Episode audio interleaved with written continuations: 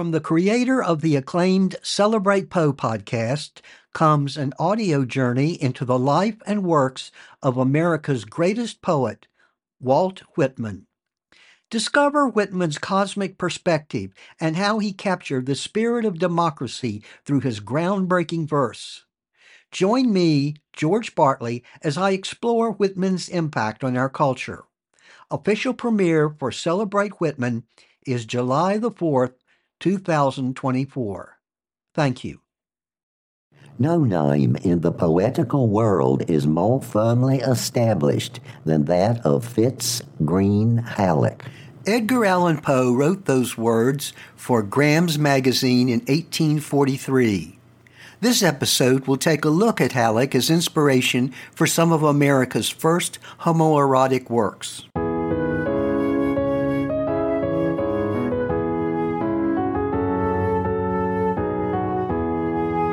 Welcome to Celebrate Poe, every Monday night at 12 o'clock midnight. My name is George Bartley, and this is episode 63, To Clasp Thy Hand in Mine. Before we go any further, I'd like to encourage you to write me at celebratepoe, that's all one word, celebratepoe@gmail.com. Any comments, criticisms, and advice would be greatly appreciated, and quite frankly, keeps me going. These episodes take a long time to research, and I love every minute, but I want to deal with the subjects that you want to learn most about. This is the second in four episodes for Pride Month, episodes that deal with individuals in Poe's literary circle. And these are not your ordinary writers, but people who were responsible for some of the earliest homoerotic literature in the United States. If you've been listening to past episodes of Celebrate Poe, you probably know by now that I really like my memory aids, especially when introducing a new subject or individual. Probably the most important name to remember for this episode is Fitz-Greene Halleck. Or excuse me, that should be Fitz-Greene Halleck. At first, I wasn't sure if the name was Halleck or Hayek, but think of the computer HAL in 2001, A Space Odyssey. Now, HAL, who has the famous line, "I'm sorry, Dave, I'm afraid I can't do that." Think HAL for Halleck. And if I say Halleck instead of Halleck, which I probably will do, just chalk it up to me pronouncing the word wrong. It should be Halleck. Got that? Okay. Fitz-Greene Halleck was born 1790, almost 20 years before Poe, in Guilford, Connecticut. Halleck and Guilford had an interesting relationship. It is said that the town never really fully accepted Fitz-Greene, and even though Halleck moved back to Guilford for the last 2 decades of his life, it appears that he never really felt at ease in the town. Now, when Fitz-Greene was 2 years old, 2 drunken soldiers were passing by his father's front door. The soldiers thought it would be funny to discharge their rifles loaded with only powder right next to the side of the infant's head. They thought it would be funny to watch the infant scream at the noise. As a result, little Fitz-Greene had severe hearing problems in his left ear for the rest of his life, often appearing isolated in his relationships with other people simply because he just wasn't able to hear what they said. Now, not surprisingly, he tried all kinds of remedies, but none of them worked. The loud noise at such a close distance had caused serious nerve damage. For example, during 1820, he went to a French physician, then in New York, for a special operation. And he was always trying this. In this particular operation, a burning cylinder of cotton saturated with oil was applied beneath the ear. Then the idea was to have the cylinder and the oil burn the ear until the patient could stand it no more. But when the oil was removed, Fitz-Greene Halleck's hearing was not improved in the least. He was just in a lot more pain. I say this because in comparison to most writers, Poe spoke quite highly of Fitz-Greene Halleck. And Poe was so routinely critical of other writers that he was often referred to as the Tomahawk Man. Now, I've never seen this subject addressed before, but Poe did seem to have a unique empathy for the individual that today we might call the outsider. Later this podcast, we'll take a thorough look at a fascinating lady by the name of Susan Archer Talley Weiss, who claimed to be one of Poe's closest friends. And I know that's a subject of real controversy among a lot of people. It's well documented that Susan Weiss lost her hearing in childhood as a result of an illness. I know in academic Poe circles, much of what she wrote about Poe is considered unreliable and sometimes just plain weird. And I'll look into all this later because Susan Talley Weiss is such an important source for what we know about Poe, the little bit that we do know. As someone who's done his share of interpreting for deaf people in college classes, I know that many college professors, especially in the past, felt extremely uncomfortable or feel extremely uncomfortable with hearing loss. Such professors often discount any communication from individuals who they consider as, quote, less than normal, unquote. Now, I'm not saying that you find a great deal of this in current society, especially in comparison to Poe's time, but during Poe's time, disabled people were all too frequently considered confused objects of pity, not as sources of reliable information. Or maybe I just want to give Susan Archer Weiss a chance because I've worked with deaf individuals most of my career, and I know that deaf individuals can often have extremely unique perspectives. Also, there are not that many biographies of Poe in audiobook format. I'm going somewhere with this. Not many biographies, stories and tales by Poe, yes, but not autobiographies. Or, excuse me, biographies. But for some reason, Susan Archer Weiss's classic, The Home Life of Poe, is easily obtainable. It's in the public domain. You can get it off a computer. It's free, and I now have it on my iPhone, and I'm eager to listen to it while I'm exercising. Anyway, I want to wait until this podcast covers more of Poe's life before delving into Susan Archer Weiss in more detail. That subject will definitely be a 2- or 3-parter at the least. But I digress. Now, getting back to Fitz-Greene. Fitz-Greene Halleck certainly received an excellent education in Guilford, Connecticut. His schoolmaster was Samuel Johnson, Jr., the compiler of A School Dictionary, the first dictionary compiled and published in the United States. Fitz-Greene was extremely intelligent, and I'm sure that his schoolmaster passed on his passion for words to his student. At 15, Fitz-Greene left school to work in his father's shop in Guilford, and this wasn't extremely unusual. It was pretty obvious. It became pretty obvious that small-town life was holding Fitz-Greene Halleck back. When Halleck was 20, he set out for the big city, New York. If I could afford to pay the rights for the clip, "It's Up to You, New York, New York," from the movie New York, New York, I would insert it here. But anyway, it's just been written that Halleck discovered a life much to his liking in Manhattan, a place that, according to the book Homosexuality and the Fall of Fitz-Greene Halleck, provided him with life's richest experiences and life's sweetest friends. But I really wouldn't say that was true at first, because originally when he went to New York, Fitz-Greene Halleck looked in the city for a month for an occupation, but didn't really have any luck finding employment in the city. Oh, he was very successful there later on. But when he first went to New York, he ended up making plans to move to Richmond, Virginia. But he was fortunately hired by a banker named Jacob Barker.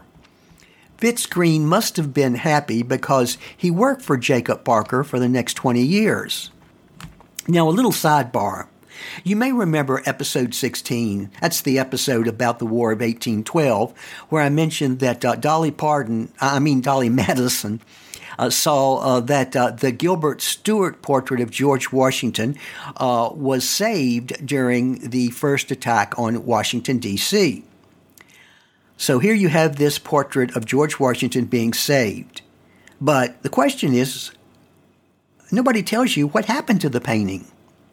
Well, during that time, Dolly Madison trusted Jacob Barker so much that she gave him the portrait of Washington for safekeeping until the War of 1812 was over. By the way, the episode about the War of 1812 and Celebrate Poe and the attack on the Capitol has had more than 170 downloads, far more than any other episode. Two sources that I'd like to mention now before I forget them include, first, The Life and Letters of Fitz-Greene Halleck by James Grant Wilson and published in 1869. Obviously, it's in the public domain and it's free. The Life and Letters of Fitz-Greene unknowingly emphasize what a big deal Fitz-Greene was in literary circles of the time, that he was one of the biggies. The other source that I found extremely useful was The American Byron: Homosexuality and the Fall of Fitz-Greene Halleck by John W.M. Halleck. By the way, the author is a distant relative of Fitz-Greene Halleck, but the author's last name is Hallock, not Halleck. Hallock, not Halleck. I'm emphasizing that lock instead of Halleck. And being published in the year 2000, over 170 years later, it can deal with aspects of Fitz-Greene's life that earlier biographers would not dare state in print. Remember, this was back when Fitz-Greene and many of his friends engaged in a, quote, love that dare not speak its name, and that wasn't even mentioned in a book. But back to Fitz-Greene. Like many a youth who was confused about his potential relations with others, Halleck knew that he was lonely, but he hadn't met anyone who he really felt close to. Then he started writing professionally with his friend Joseph Rodman Drake. Now let's stop here and get these names down. For Joseph in Joseph Rodman Drake, think Joseph in Joseph and His Friend. You could use Joseph in the amazing Technicolor Dreamcoat, but I think Joseph and His Friend is even better. Because you see, Bayard Taylor wrote Joseph and His Friend largely about the relationship between Joseph Drake and Fitz-Greene. So Joseph in Joseph and His Friend is Joseph Rodman Drake. In the book, Joseph Rodman Drake is the younger and innocent one. In real life, the younger and more innocent partner is also called Joseph. By the way, his middle name is Rodman, like the basketball player Dennis Rodman, not Hillary Rodham Clinton. In the book, the older and more experienced partner is Philip. Philip was modeled after Fitz-Greene Halleck, who was also the older and more experienced partner. You know, I think sometimes the hardest part of history is just getting the names right. Joseph Rodman Drake was born in New York City in 1795 and orphaned at a young age. Interestingly enough, it was said that he was descended from Sir Francis Drake. Now, Sir Francis Drake was considered a hero by England because of his naval exploits. Sir Francis Drake was the first man to circle the globe, and Spain considered him a dangerous pirate and offered £6 million for his capture or death. That would be around £8 million in today's money. Anyway, Sir Francis Drake and the policies of Elizabeth I made England a global power during their lifetimes. Well, boys and girls, it's time for your daily Sir Francis Drake joke. Actually, this is the only Sir Francis Drake joke that I know of, but I had it in the back of my head and wanted to get it into a podcast somehow. When I read that Joseph Rodman Drake was a descendant of Sir Francis Drake, I realized that this was the right time for my Sir Francis Drake-based story, a story that indirectly involves a group of kids as well as marriage equality. Now, a little bit of background. I have a wonderful cousin who is a retired college professor. Her first name is Sarah, and middle name is Francis. So you have Sarah Francis.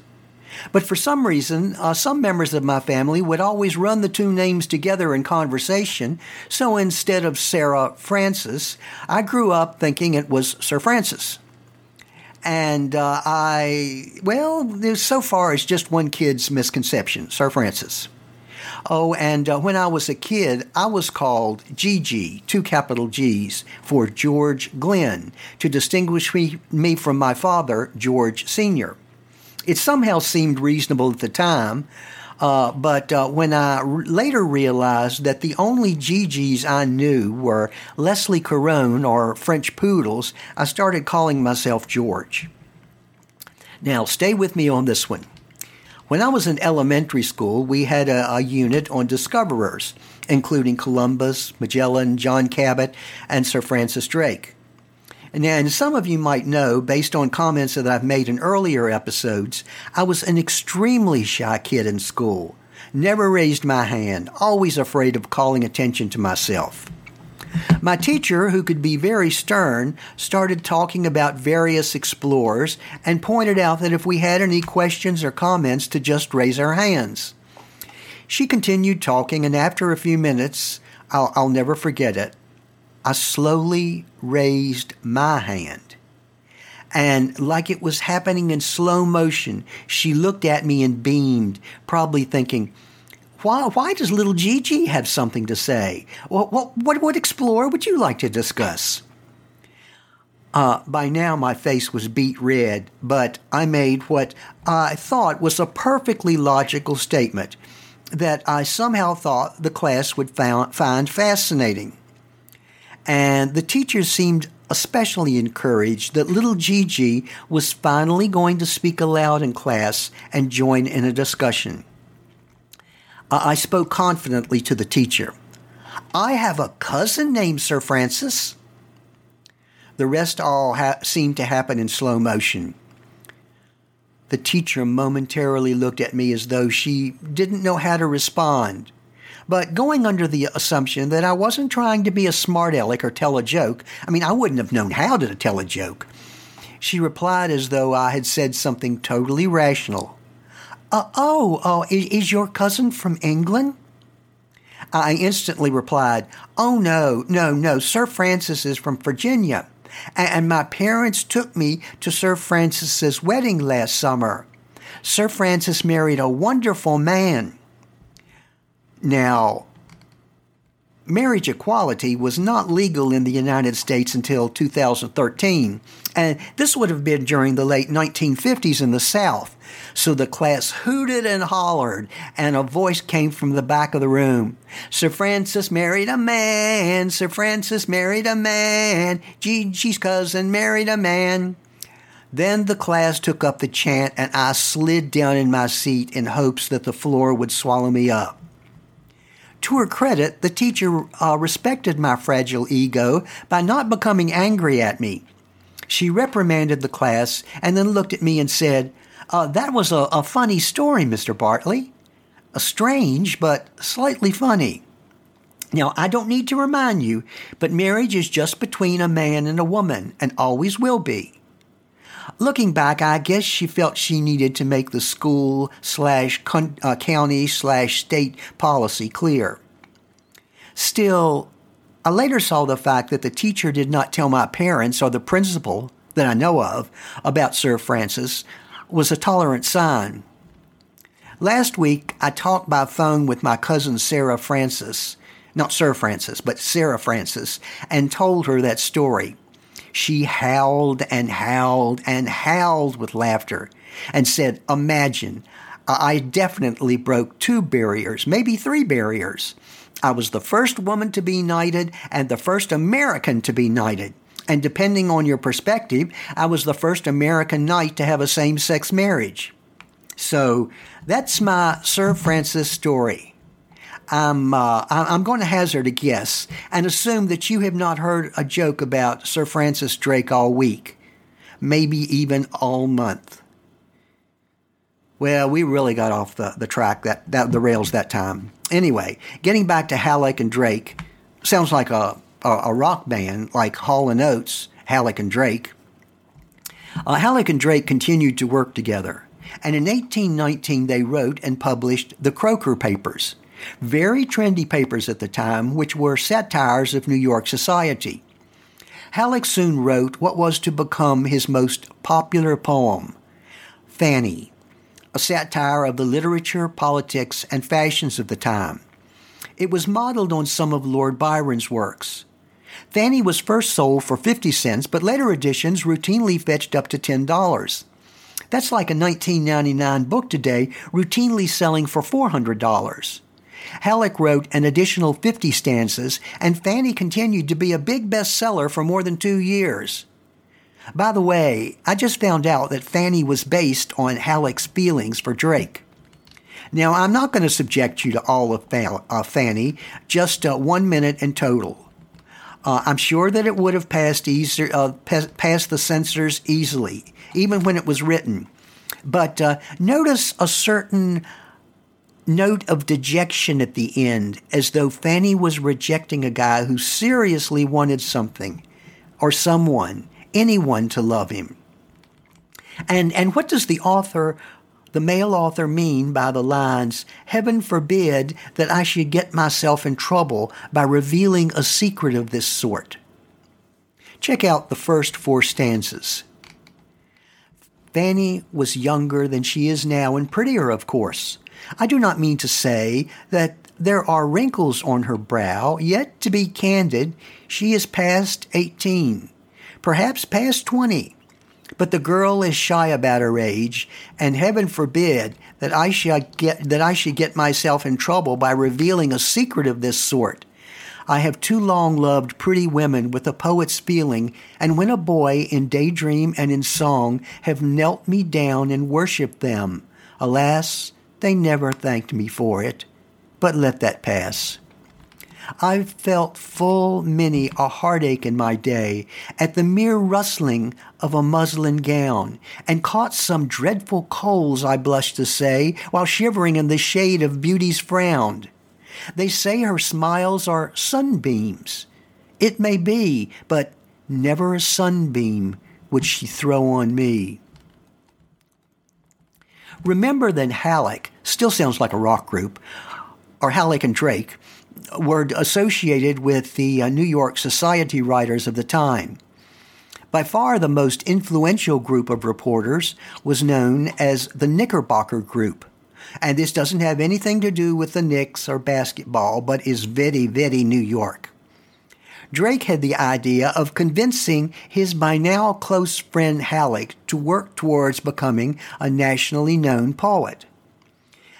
Eventually, both Halleck and Drake did become members of the New York Ugly Club, a very exclusive club specifically for handsome young men.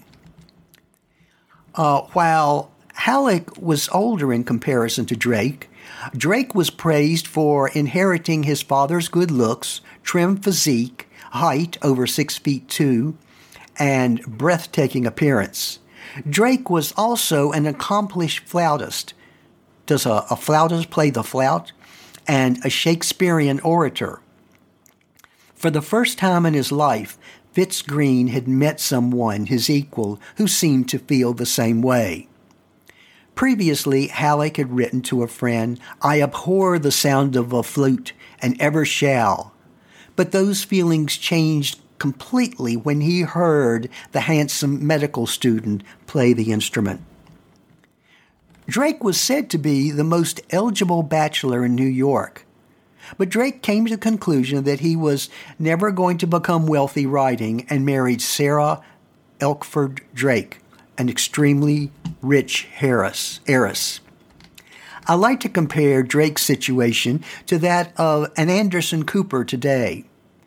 While there is quite a difference in age, Drake was in his 20s, both men would check the attractiveness and intelligence boxes. The situations are not exactly the same, but I think Anderson Cooper is a figure that most listeners know about, so you know where I'm coming from.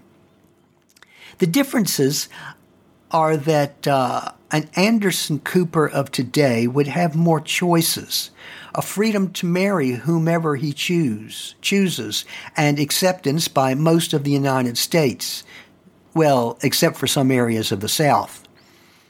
Drake had no choice but to marry, even if he was ruining a young lady's life. On the other hand, Halleck never married. His biographer, Halleck, remember this is Halleck, learned that Halleck had fallen for a young Cuban named Carlos Menye when the writer was 19. He even dedicated a few of his early poems to Carlos. And most scholars believe that Halleck was deeply in love, or as much as he could be, with his friend Joseph Rodman Drake. Now, I remarked earlier how The Life and Letters of Fitz-Greene Halleck by James Grant Wilson and published in 1869 was a comparatively uncontroversial account of Halleck's life. But note how Fitz-Greene described serving as best man at Drake's wedding in the book. Quote, "Drake has married, and as his wife's father is rich, I imagine he will write no more. He was poor, as poets, of course, always are, and offered himself a sacrifice at the shrine of Hymen to shun the pains and penalties of poverty. I officiated as groomsman, though much against my will. His wife was good-natured and loves him to distraction. He is perhaps the handsomest man in New York, a face like an angel, a form like an Apollo, and as I well knew that his person was the true index of his mind, I felt myself during the ceremony as committing a crime in aiding and assisting such a sacrifice." Not exactly subtle about his feelings. Unfortunately, Joseph Rodman Drake died the next year at age 25 from tuberculosis or consumption. This left Drake's widow with a young daughter. The widow did show interest in having Halleck as a second husband, but Halleck was aghast at the idea of having her as a romantic partner. He wrote satires regarding her, and in one even referred to her as a witch. She died young in 1828. So Halleck never got over it, and I wouldn't say that he handled it very well. By 1830, Halleck had become a kind of celebrity for his poetry, and in 1832, Halleck was hired as the private secretary to John Jacob Astor.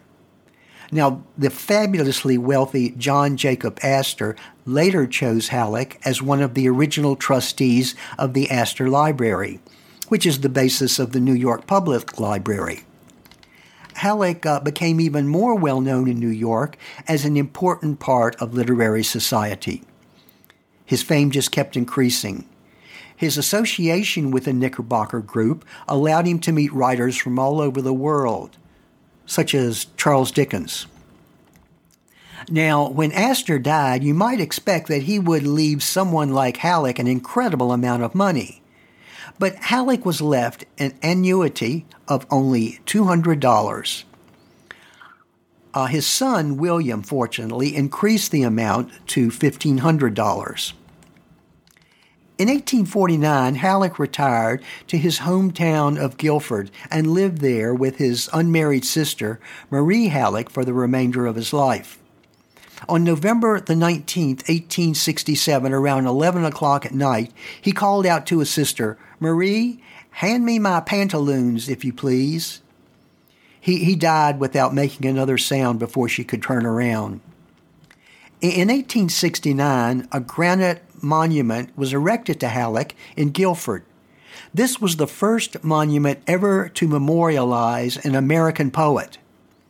The speaker chosen was Bayard Taylor, and he said that in establishing this monument to an American poet, we symbolize the intellectual growth of the American people. The life of the poet who sleeps here represents the long period of transition between the appearance of American poetry and the creation of an appreciative and sympathetic audience for it. I wonder if many of the citizens of that small town could have imagined that with both Joseph Drake and Fitz-Greene Halleck dead, Bayard Taylor would go on to write the first gay novel by an American, Joseph and His Friend, and the novel would be largely based on the relationship between the two men. In 1877, a memorial statue of Fitz-Greene Halleck was erected in New York City's Central Park. The odd thing is that Halleck is the only American writer on the literary walk. The statue was dedicated by then-President Rutherford B. Hayes, with 10,000 people attending. They have a statue of Robert Burns and, naturally, Shakespeare, but no Whitman or even Poe, just Fitz-Greene Halleck, to represent the United States. Well, hello, Mr. Poe. So glad you're here. It is most agreeable to see you too, Mr. Bartley. Mr. Poe, would you like to read aloud these 6 short verses from a piece you wrote about Joseph Rodman Drake in September 1843 for Graham's Magazine? I think it would be a fitting way to conclude this look at Fitz-Greene Halleck. This is from your very positive review of Lines on the Death of Joseph Rodman Drake, a poem that contains the lines, "And I, who woke each morrow to clasp thy hand in mine." Why, certainly, I thought you would never ask. Now, the lines on the death of Joseph Rodman Drake are deservedly popular. We quote them in full. "Green be the turf above thee, friend of my better days. None knew thee but to love thee, nor named thee but to praise. Tears fell when thou wert dying from eyes unused to weep, and long where thou art lying will tears the cold turf steep. When hearts whose truth was proven like thine are laid in earth, there should be a wreath be woven to tell the world their worth. And I who woke each morrow to clasp thy hand in mine, who shared thy joy and sorrow, whose weal and woe were thine. It should be mine to braid it around thy faded brow, but I've in vain essayed it, and I feel I cannot now. While memory bids me weep thee, nor thoughts nor words are free. The grief is fixed too deeply that mourns a man like thee. Yes, no name in the poetical world is more firmly established than that of Fitz-Greene Halleck." Sources include The Life and Letters of Fitz-Greene Halleck by James Grant Wilson, The American Byron: Homosexuality and the Fall of Fitz-Greene Halleck by John W.M. Halleck, Edgar Allan Poe: A Critical Biography by author Hobson Quinn, The Prologue: A Documentary Life of Edgar Allan Poe by Dwight R. Thomas and David K. Jackson, Edgar Allan Poe: The Man by Mary E. Phillips, and The Home Life of Edgar Allan Poe by Susan Archer Talley Weiss. Why not visit my podcast website at celebratepoe.buzzsprout.com. Click on the episode you want to learn more about to see its show notes and a transcript. Now, after the special episodes for Pride Month this June, Celebrate Poe is going to take a deep dive back into the life and writings of Poe. There are so many subjects involved in trying to understand Edgar Allan Poe and his complex works, but I feel that a solid understanding of his greatness rests on mainly 2 aspects. First, his creativity, and by creativity, I'm including his inspirations and imagination. And I believe the second main reason for his greatness is his use of language, his understanding of words and how to use them, especially in producing an effect. Beginning in July, Celebrate Poe will get back to two other imaginative genres largely from Europe that influenced Poe, starting with the vampire/undead genre from the Villa Diodati and then covering the fascinating story of the Black Vampire, as well as later vampire stories and even movies. It is also felt that the werewolf genre of stories influenced Poe, especially in his use of the doppelganger theme. Then Celebrate Poe will specifically cover Poe's years as a child in England. And this is really important when it concentrates on his education. I'm finding some exciting stuff regarding the information that he learned, especially classical rhetoric, to become one of America's greatest writers. Discussing classical rhetoric might seem a bit dry when you first look at it, but I have a feeling that you'll find it fascinating and understand Edgar Poe in an exciting new way. Now, getting back to the two remaining episodes for Pride Month. This episode leads right into the next episode on Walt Whitman. An episode on the homoerotic works of Walt Whitman will drop at midnight on Monday, June the 21st. Walt Whitman was one of America's greatest poets and a man Poe actually met and regarded highly. And some might say that he was America's greatest poet. Finally, on June the 28th, this podcast will have an episode on an individual who was greatly influenced by Poe, Oscar Wilde. This episode will deal with the friendship of Oscar Wilde and Walt Whitman, the years Wilde spent in prison, and a comparison of Poe's story, The Oval Portrait, with the annotated, uncensored original version of Wilde's The Portrait of Dorian Gray, with the objectionable and indecent parts uncut. Well, thank you for listening to Celebrate Poe.